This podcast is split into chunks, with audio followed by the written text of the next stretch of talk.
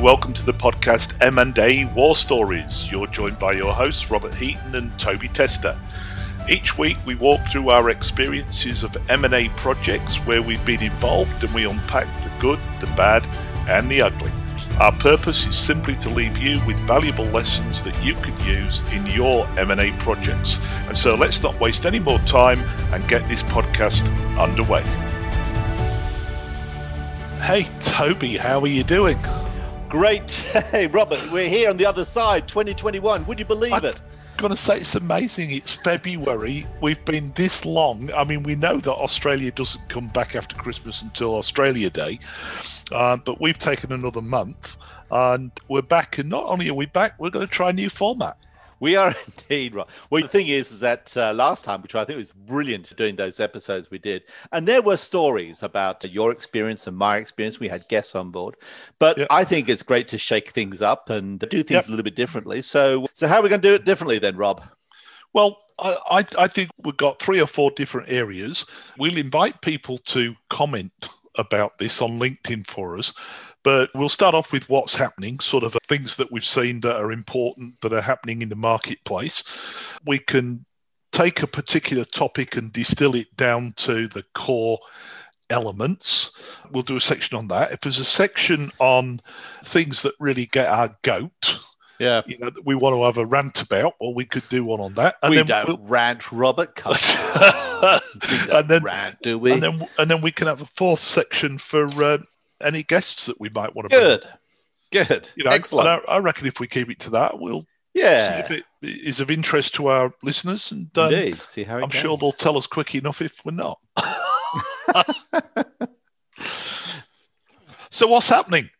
well, okay. Well, let me start, Robert, because as, as we said, what we want to try and do is just mix it all up uh, in our Yeah. podcast and and have do, do little sort of uh, nuggets, observations, ideas, and thoughts. But one I want to start off with, Robert, and I'll be quick, and that is really just what are the trends? Here we are, 2021. What are the Yep. big trends that are happening down in the world of M&A? Now, interesting enough, now I'm sure that other people have seen this report, and it's a good one. I do recommend it. Bain and Company, they do produce a global M&A report, and this one, their 2021 report is only just come out. And uh, look, it's interesting because I have a certain view as to where I think the market is going based upon what I read, and I read the Bain report. And I just want to give yourself and, and others a bit of a highlight as to where Yep. we've been and where we're going. And let me just do a few shout outs. Now, surprise, surprise, deal volume in 2020 was down. And you know I what that wonder was due to, Robert? I wonder why. I wonder. I wonder. I would also say, and the peak of M and A volume, and I think that perhaps you and I felt this. I certainly felt it, and that was 2018, because I personally was never Yep. so busy. I, I was working in three or four different countries in 2018, traveling, you know, from one country to another. So that was a certainly at a personal level a very busy year. 2020, not so much. So there's that. Now, one of the things this report highlights, which I find interesting, and this is this whole notion I've talked about this before, is that's capability deals. These are deals, the sort of deals that you do, which aren't to do with actually saving money or growing in a certain market sector. They're all about improving what you do. So it's a, Yeah. maybe a technology you're bringing on board, maybe it's some special skills in terms of the people, maybe it's other things which allow you to innovate and transform. And those sorts of deals have definitely been growing. In actual fact, over the past five years, there's been a sevenfold increase in capability driven deals. Now, I find that interesting because I think that the overall trend in M&A is going more and more towards business model disruption, disrupting business models, disrupting operating models, disrupting products, services, and continually doing that. And so M&A is going to be much more transformational in the way the actual results that come from it. Let me throw a, an example into the mix and Yeah. see if we're talking about the same thing. Yeah. I had a conversation a few weeks back with the head of M&A for Siemens in Yeah. Germany. And it was around a particular new technology and a potential acquisition that they could make. And he actually turned around and he said, This is brilliant because this topic is part of our innovation agenda. Hmm. We, we were about to put capital to one side to start doing an R&D Hmm. and we didn't see ourselves entering the market on this until about 2 to 3 years from now Hmm. and you've just brought us an M&A deal that is ready to go Yep. in that very technology. So we've Yes. fast tracked we've fast tracked the business by Ab- two years. Absolutely, but, but that's what M and A is all about. It really is about Yep. fast tracking, and it's Yep. a great way of doing it. So that was one interesting observation. Now another one, which is actually contrary to what I thought. I thought there'd be a lot more divestiture activity in 2020, but there wasn't. Yep. No, no, I thought the same, but it's not happening, is it? No, and I, and I think perhaps a lot of organizations found it basically too hard to carve out assets in 2020. And I think there were certainly there was M&A and people were just basically trying to keep afloat. But having said that, 2021 may well be uh, the year where we will see a lot more in the divestiture space. We thought we'd see it in 2020, didn't happen, but 2021 may well be. Your comment about 2018 being an absolute avalanche year. Yeah.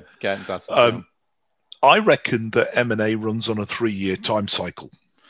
Hmm, I reckon you have a damn good year, hmm, you've followed by a pretty slow one, hmm. the, and then the year after that is readiness and preparation, and then you get another good year again. Yeah, you're right. I think 2021 is a consolidation year, and we're about to see a huge number of deals. But I think it will include divestitures. I just think Yep. people expected them to be early, and they're not. Well, I'll, I'll summarize by what um, the Bain report said. And uh, in their report, they said that they, in their discussion with the executives, there's a, a good deal of optimism regarding 2021, and that. M&A activity will experience an uptick, become more important for meeting growth goals, and for co- developing new capabilities to compete in an ever increasing disruptive environment. And Yep. so the role of M&A will become significant, particularly when it comes to innovation and transformation. So that's from uh, Bain, and that's my quick snippet on, on trends. That's brilliant, Toby. Because as I say, that I've thrown my comments in as well. I think 2021 is a change year. We're we're about to see a lot of volume now from the integration point of view. Some of that might not happen until late 21, early 22, but you'll see a significant uptick in the number of deals that are starting to go through now. Yeah, uh, indeed, and so indeed. uh, be interesting to see. And uh, just to add to that, I saw a note somewhere that. Uh, my old industry, the tech industry, is particularly high on the list in terms of deals that are going to be taking place. And I guess that plays back to your innovation idea Mm, yes. of companies using it for growth.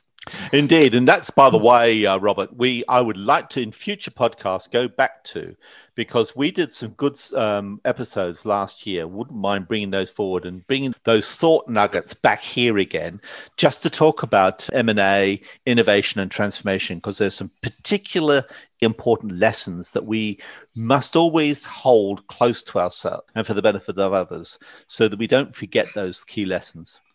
Well, on that basis, I think that's a segue into section two, Yeah. which is key lessons, where we can take a topic and break Hmm. it down to its key components. Hmm. I mean, if you like, I can have a shot at one or, Okay. or Yeah, you do that. Okay, well, uh, the topic I want to talk about is culture and communication. Right? And one of the things I want to just say, well, there's no story behind this. What I'm going to do is make some statements. Let me know if you disagree with any of these. For me, when you're dealing with M&A, both culture and communication are absolutely critical elements of the deal.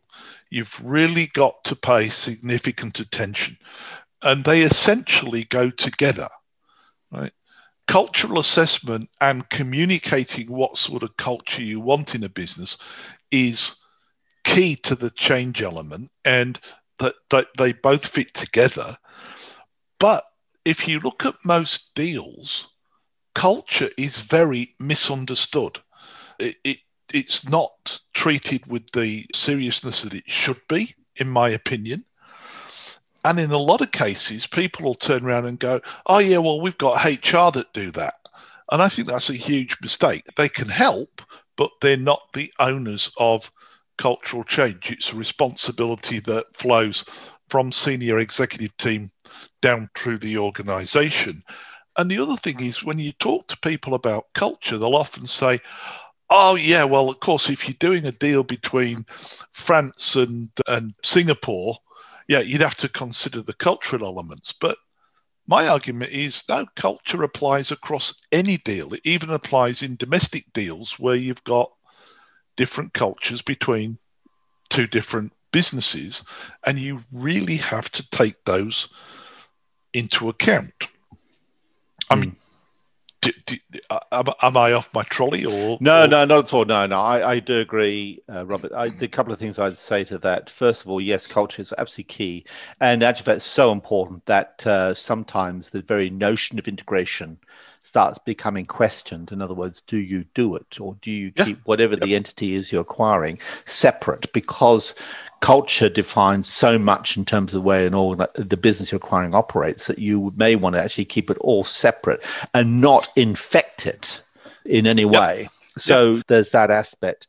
And the other thing I'll say about culture is that I I often talk about behaviors and and rather than talk about culture, per se, to actually break it down into how it manifests itself, whether it's through yes. policy, whether it's through organization hierarchy, whether it's to do with remuneration. So, in other words, don't look at culture and just talk about culture because otherwise we're just grabbing. It's like trying, it's trying to nail jelly to the wall. To be honest, I'd rather talk about specifics and just break it down. Yep, I agree, and that actually is one of my key points here is that culture's got to be something that is a key component of your due diligence.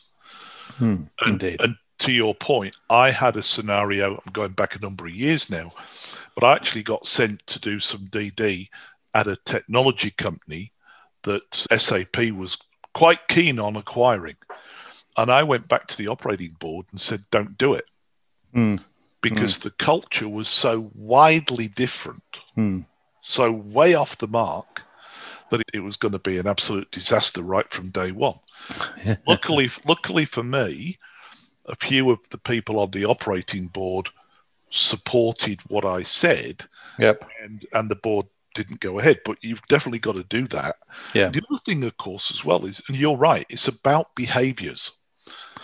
And if you break it down to that level, it means that you can lead from the front. It means that as an executive, you can lead by example mm. so that you show people what sort of culture you want. Sure, sure. In the business. Yeah. Culture, culture is a very broad term, but it really manifests itself in terms of uh, behaviors. And those behaviors are shown through policies, procedures, organization, remuneration, the values that they espouse, right. the technology that they use, and it and it goes on and on. On you can you can break it down quite a few in terms of meetings. How often do they do meetings and so on and so forth, and then you can start tackling what are the behaviors you want to change.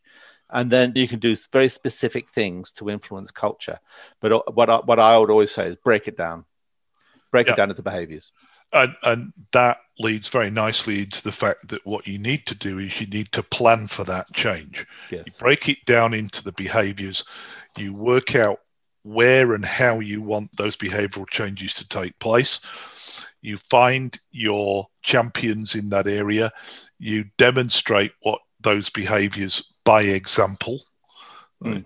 Uh, because if you don't, I mean, I've seen culture impact businesses where really good people that you need in the business just turn around and go, bugger this, I'm leaving. Yeah. And they throw their toys out the cot and leave. And that's that's a, a key aspect of it. Mm. So, from my point of view, culture is important. You need to make sure you uh, include it right up front in the due diligence as part of your consideration. It can stop a deal. It can impact and make good people leave if you don't pay proper attention to it. It's a responsibility that applies, in my view, across the entire organization. So it doesn't fall with one group like HR, it's across the organization, it's led by the top, and you need to plan carefully at the behavioral level for that change to take place. Hmm. There Yeah, you go. It's easy, isn't it? Very good. Yeah. Well, so, so that was your Robert. So just so I understand, that was your little rant there, was it? That's a bit of a rant. It's uh, sort of a, things that you need to do. Indeed, indeed. Yeah, an interesting rant nonetheless, because I think it's one that always bears. It's always worth repeating. Yeah. Yeah. Okay. Well, Rob, I'll go on to the next uh, piece, which is uh, a bit of a news item, news corner. Yep. And I think, like, here we are. We're, we're dealing with a number of little topics here. We've um, talked about trends for 2021, and we, now you've had um, a little rant about communication culture, which I think is a very important one. Now, a bit of news. It's an important deal that's just occurred here in Australia, and I that's know. the Bank of Queensland's purchase of Yep. ME Bank for Yep. $1.3 billion. Yeah. Now, this is an interesting deal because it ah. means that the Bank of Queensland expands their customer base from 900,000 to nearly one and a half million, Yep. which is certainly a big increase. Also, it's no longer quite Bank of Queensland so much, but it's more like the Bank of, I don't know, the whole of the eastern part of Australia, I'd say. Because with the acquisition of ME Bank, which is predominantly, by the way, a Melbourne-based uh, company, and also right, has, has no has no branches.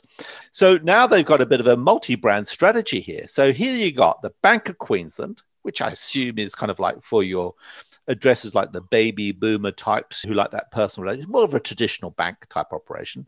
They've got Virgin Money, which is more your Gen Z or millennial types who are going for digital only banking and financial services products. And then you've got ME Bank, which has no branches, and that's for your mainstream digital savvy individuals who don't need a face to face service. So, interesting new strategy. Now, what's above all interesting about this particular deal? It comes down to a transformation because the Bank of Queensland and the ME Bank have both been transforming their banking platforms. And as I understand it, the actual platform's reasonably the same. I think they're using the um, same platform technology wise. So I imagine what's going to happen is that they're going to integrate that banking platform so that they can actually start just developing product and distributing products. Yeah. So what I find interesting about this particular deal is A, it's big. It's a major play by Bank of Queensland, and it is both an integration exercise and a transformation exercise. It's also going to be a exercise in capturing a particular age demographic in the market, Hmm. and the traditional banks have more of the the old buggers like you and me in their in their customer A youth, a youthful old bugger. youthful yes youthful exactly. But yeah i think it's a very clever deal.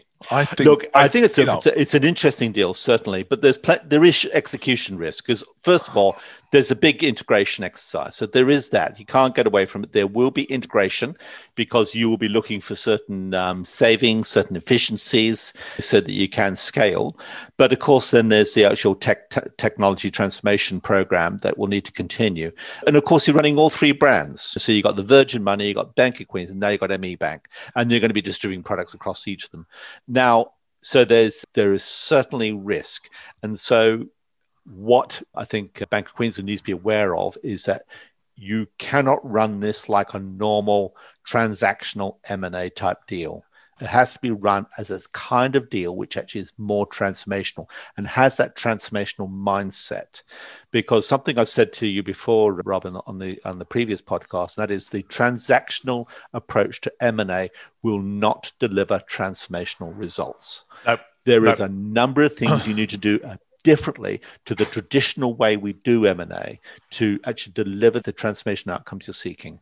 No time to talk about it here. All I say, I'm watching this deal. It is very interesting, but there's no shortage of execution risk here. Look, I'm going to close with a couple of observations from my side, and I've got no idea where this is going to go. Yeah. But it will be interesting to see whether this deal comes out with a rebranding and that we bring Virgin Money, ME, and Bank of Queensland all together under one new brand. I don't know. Maybe that's what they're planning on doing. Possibly, possibly. Uh, that'd be interesting. But that would be quite big risk, actually. I, would. I, because in actual fact, I mean, a lot of the you're dealing with um, a very strong client base, which you want to bring with you. And I think if you were to start rebranding, my view is with rebranding is generally speaking, you want to try and do that later than earlier. I think that possibly. rebranding is possibly possibly you, know, you, really want to sound out the market, understand your customers well before you might uh, go through uh, rebranding I, exercise. We'll see, but I think I think they do. And the other mm. thing I was going to mm. say is, is it leads to what you've been saying is mm. this clearly is a transformational deal hmm. that is harnessing innovation. They're realizing that the future customers of the bank are not going to be the people that going to want to walk into a bricks and mortar branch. Yes, they we're going to see more and more people moving online and doing their banking transactions virtually. We're going to see a move well, to a me, cashless me, society. Well, Rob, when was the last time you went into a branch? I mean, when, I, when well, you know? I didn't. And I tell you what, I'm trying to think of. I think last time, I think I bloody walked about a year ago. So maybe, I don't even, is that, maybe it was 2019 I last walked into a branch. It, and and it, it's a year since I actually took any cash yeah. out of out of a out of a, a cash machine. Now I remember why I, I walked into a branch. It was because it was raining, and I had to get in somewhere to get out of the rain. That was it. There you now go. I remember. There's a value for the banks after all. there is. I think that's I think that's a good wrap. Yeah, I think it's great, Rob. That, that's a that's a good way to finish that. We, well, anyway, we. I should say to our listeners here, we're a bit rusty here. It's 2021. We've had a bit of a summer break, but we're on yep. to it, and you'll hear more episodes from us as we talk about a number of topics surrounding the good old uh, area of M&A. Yeah, and I think we should keep that our ears pinned on that Bank of Queensland ME Bank as it develops. Indeed, and to watch it with interest. I think uh, we should, yeah, because I think there's there's that's good, uh, an interesting one to monitor. Yep like you, Toby, that's our first podcast of 2021 with a new format. new format, yeah. which we're, sure our, we're still trying to get the hold of. we'll, we'll, get I'm it right. Sure, I'm sure our listeners will tell us if they uh, think we uh, need to improve in certain areas. But like yeah. anything else, we will be back next week with a similar podcast and we will continue this format and hopefully we'll improve it as we go along. Indeed. It's been great talking to you, Toby. Good talking to you, Rob. Enjoy your evening. I will do. And we'll talk again soon. Okay. Bye for now. Bye.